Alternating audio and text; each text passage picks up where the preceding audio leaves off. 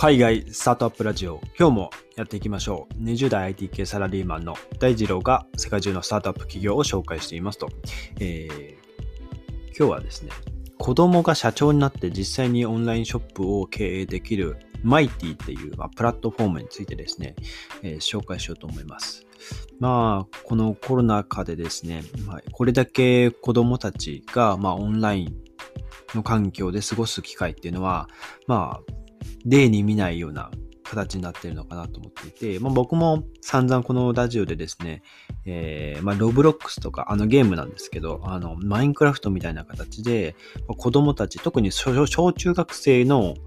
お子さんに人気のロブロックスっていうゲームがあるんですけど、あの、なんかお子さんご自身が、まあ、ゲームを作って、そのゲームを作ったまあ箱の中で他のプレイヤーがえー、遊びに来るみたいな、なんかそんなことができるらしいんですよ。まあそういった形でですね、まあ小さなお子さんも、まあこういったオンライン、インターネットの世界に入る、えー、タイミングがまあ早くなっているっていう状況、まあこれはやっぱコロナの影響ですよね。うん。まあオンライン授業が普及してきたっていうところもあって、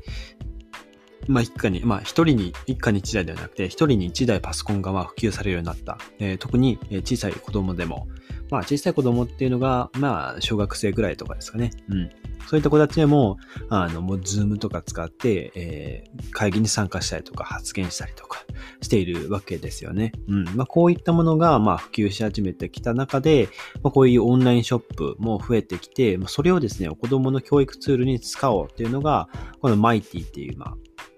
会社、プラットフォームでして、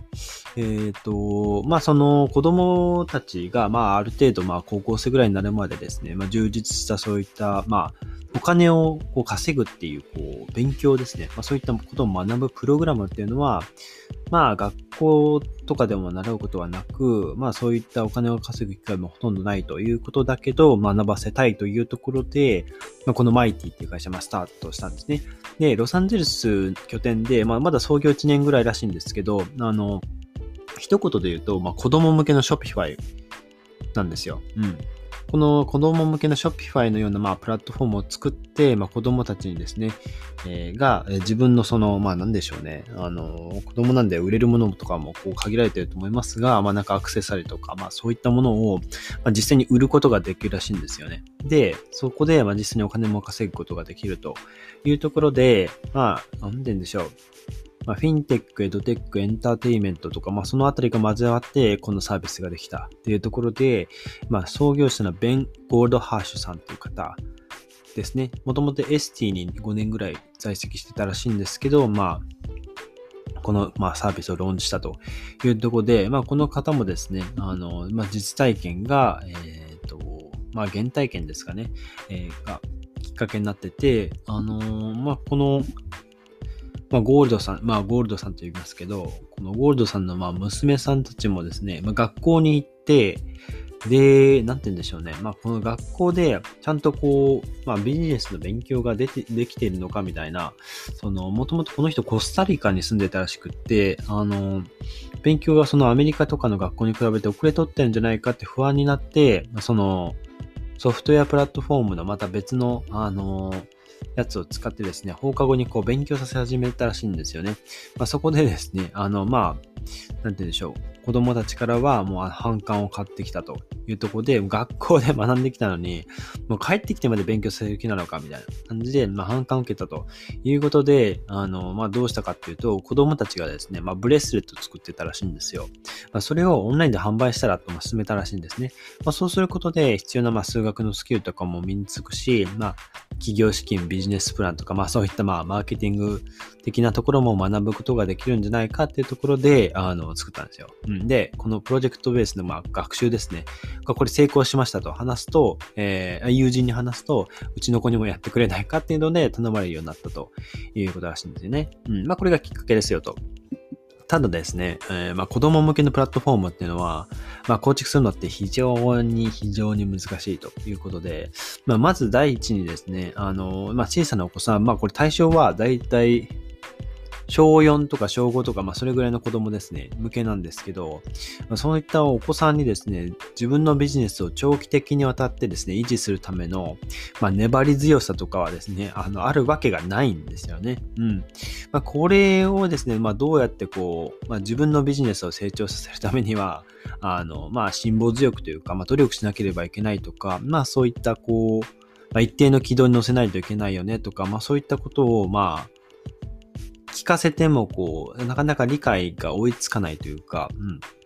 そこはゴールドさんも、あの、まあ、自覚していると。ただ、まあ、そういった起業家精神旺盛で、まあ、かつ継続的に活動している、まあ、子供も、まあ、たくさんいるってところがあって、今、ゴールドさんですね、今、えー、シード資金の、シードで、えー、シード資金の調達ですね。で、えーまあこういった、えー、若い、まあ若すぎる CEO たちを、えー、まあ満足させるために、えー、まあ、プラットフォームを改造、まあ構築している、回収している最中ですと。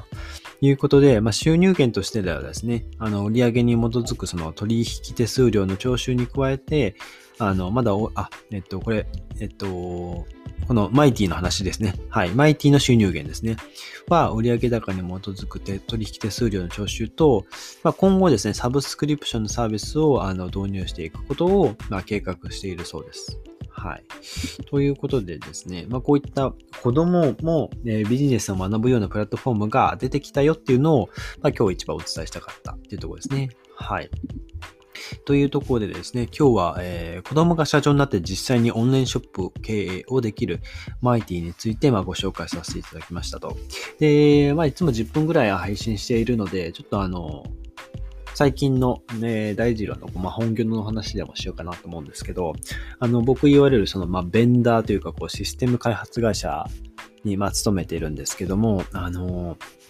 結構広告代理店さんとかイベント会社さんとか、いろんな企業さんから、まあ、コンサル会社さんとかも最近多いですね。からですね、まあ、こういうシステムを、あの、まあ、作りたいんですよと、えー、各社さんからご相談いただくんですけども、その時に大事なことを一つ、えー、皆さんにもお伝えしようかなと思っていて、でなぜお伝えしようかなと思ったかというと、まあ今後ですね、あの、まあ僕ももともと営業だったんですけど、まあ、そういったシステム系の営業っていうのは、まあ需要が高まっていくんじゃない、じゃないかと思いまして、要は僕もあの、なんて言うんでしょう、HTML、CSS、まあ、PHP とか、まあそういったプログラミング言語っていうのは、まあほとんどわかりませんと。HTML、CSS、まあ Java、JavaScript とか、まあ、基本はなんとなく概念は理解してるんですけど、実際書いたことと、書いて動かしたことはないので、そういった詳しいことはわからないんですけど、まあ基本的な仕様とかは、仕様、こんな風にしたいというものが分かれば、それをまあシステム作る、まあプログラマーの方に伝えてですね、えー、お客さんのやりたいことを実現すると。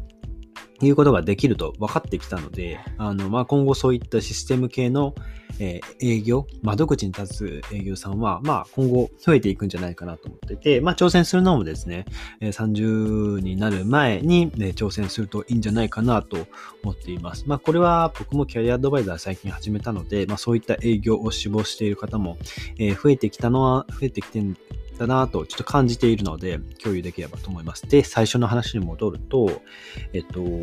まあ、そのシステム会社さんに、まあ、相談するときにですね、あの、気をつけた方がいいことは、あ要件をまとめるってことですね。うん。